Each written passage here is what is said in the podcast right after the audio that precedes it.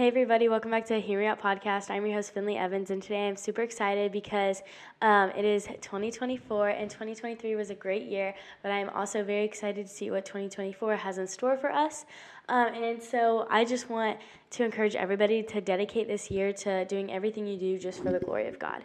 And so at the end of last year, back in November, I put out a podcast about um, how to start praying for and thinking about your word that you wanted to live by in 2024 and just kind of like think how to figure out what the Lord is trying to put on your heart.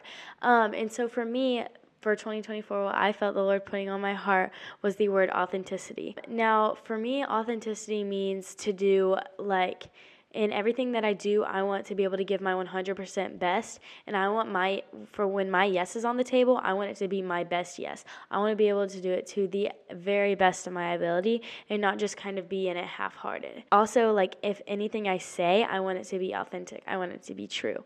Um, and so, it, when you know your word, like I know mine, um, start off by thinking of ways that you can practically and just like simply uh, apply it to your life. Um, and so for me, that might be like getting a calendar and keeping all of my events in order and just like um, so I don't get too busy. And so that way, in everything I do, I'm giving my 100% best.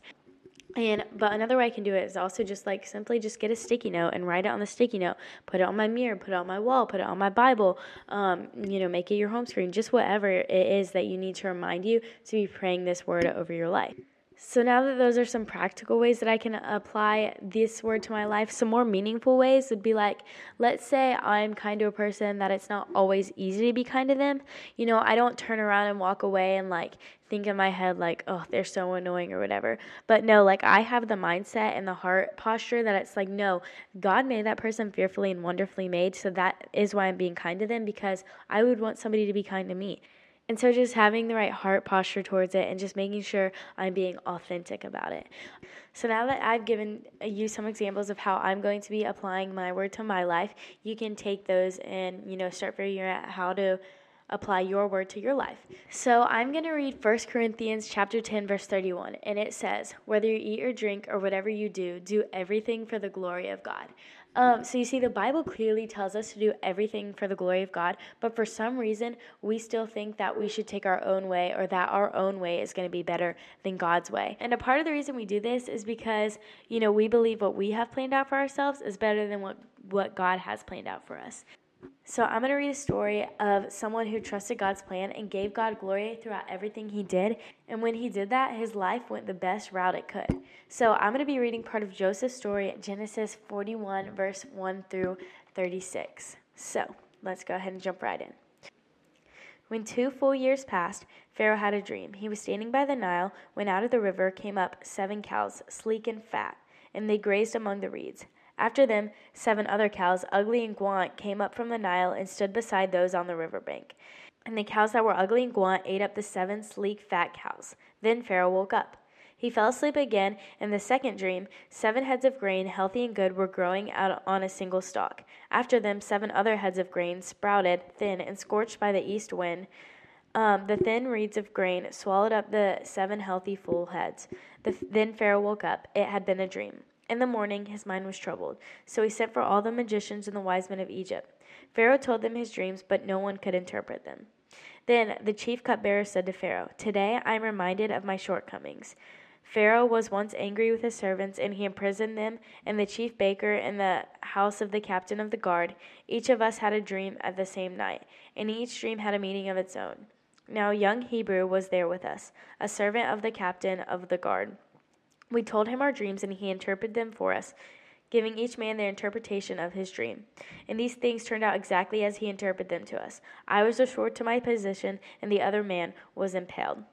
So Pharaoh sent off for Joseph, and he was quickly brought up from the dungeon. He had shaved and changed his clothes, and then he came before Pharaoh. Pharaoh said to Joseph, I had a dream, and no one can interpret it. But I have heard that when you hear a dream, you can interpret it. I cannot do it, Joseph replied to Pharaoh, but God will give Pharaoh his desires. Then Pharaoh said to Joseph, In my dream I was standing by the bank of the Nile, when out of the river came up seven cows, fat and sleek, and they grazed among the reeds. After them, seven other cows came up, scrawny and very ugly and lean. I had never seen such ugly cows in all the land of Egypt. The lean and ugly cows ate up the seven fat cows that came up first. But even after they ate them, no one could tell they had done so. They looked just as ugly as before. Then I woke up. In my other dream, I saw seven heads of grain, full and good, growing on a single stalk. After them, seven other heads sprouted up, withered and thin and scorched by the east wind. The thin heads of grain swallowed up the seven good heads. I told this to the magicians, but none of them could explain it to me. Then Joseph said to Pharaoh, The dreams of Pharaoh are one and the same. God has revealed to Pharaoh what he is about to do. The seven good cows are seven years, and the seven heads of grain are seven years. It is one and the same dream. The seven lean, ugly cows that came up forward are seven years, and so are the seven worthless heads of grain scorched by the east wind. They are seven years of famine. It is just as I said to Pharaoh. God had shown Pharaoh what he was about to do. Seven years of great abundance are coming throughout the land of Egypt, but seven years of famine will follow them. Then all the abundance in Egypt will be forgotten, and all the famine will ravage the land. The abundance in the land will not be remembered because of the famine that follows it will be so severe. The reason the dream was given to Pharaoh in two forms is the matter that he has been fir- that it has been firmly defi- decided by God, and God will do it soon. And now let Pharaoh look for a discerning wise man and put him in charge of the land of Egypt. Let Pharaoh appoint commissioners over the land to take a fifth of the harvest of Egypt during the seven years of, of abundance. They shall collect food of these good years that are coming to store and store up the grain under the authority of Pharaoh, to be kept in the cities for food. This should be held in a reserve for the country, to be used during the seven years of famine that will be, come upon Egypt, so that the country may not be ruined by the famine. The plan seemed to go good to Pharaoh, to all his officials. So Pharaoh asked them, Can we find anyone like this man, one whom is in the spirit of God? Then Pharaoh said to Joseph, Since God has made known to you, there is no one so discerning and as wise as you. You shall be in charge of my palace, and all of my people are to submit to your orders. Only with respect to the throne I will be greater than you. So I want to go ahead and circle back to verse 16, where it says, where Joseph says, um, I am not able to, Joseph answered to Pharaoh. It is God who will give Pharaoh the favorable answer. So, you know, Joseph had just gotten out of jail and he had been there for a really long time. So, who knows what he's feeling because it is probably really scary to be like, okay, what's going to happen next? You know, I've been following God's plan. And so I thought it would be good, but now I'm in jail and, you know, now I'm getting out. So, who knows what's going to happen next? Um, you know, he has no idea. And so that's probably scary. And it's also really intimidating going to the king. But the first words that come out of Joseph's mouth was Joseph not taking the glory of being able to interpret dreams for, dreams for himself, but he gave God the glory. Um, and, it, and he says, It is not I who can interpret your dream, but God. And when Joseph gives God the glory, he ends up being able to save this whole uh, entire land of Egypt from a seven year famine, and he also ends up being second in command next to the king.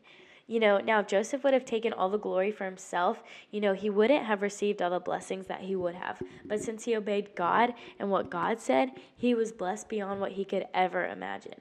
So in 2024, I want you to work hard to strengthen your relationship with God, and in everything you do, give God the glory because you never know what's going to be on the other side. It might not always be easy, like we saw in Joseph, you know, in Joseph's story. You know, he was in jail for a really long time, but then he ended up coming out and being able to use a gift that God gave him and him giving God the glory for his gift ended up putting him second in command next to the king. Um, and so the whole time, Joseph may have been losing hope you know, he still trusted God. So I just encourage you guys to trust God through your entire walk, no matter what you're going through. So I hope you guys enjoyed and have a great start to 2024.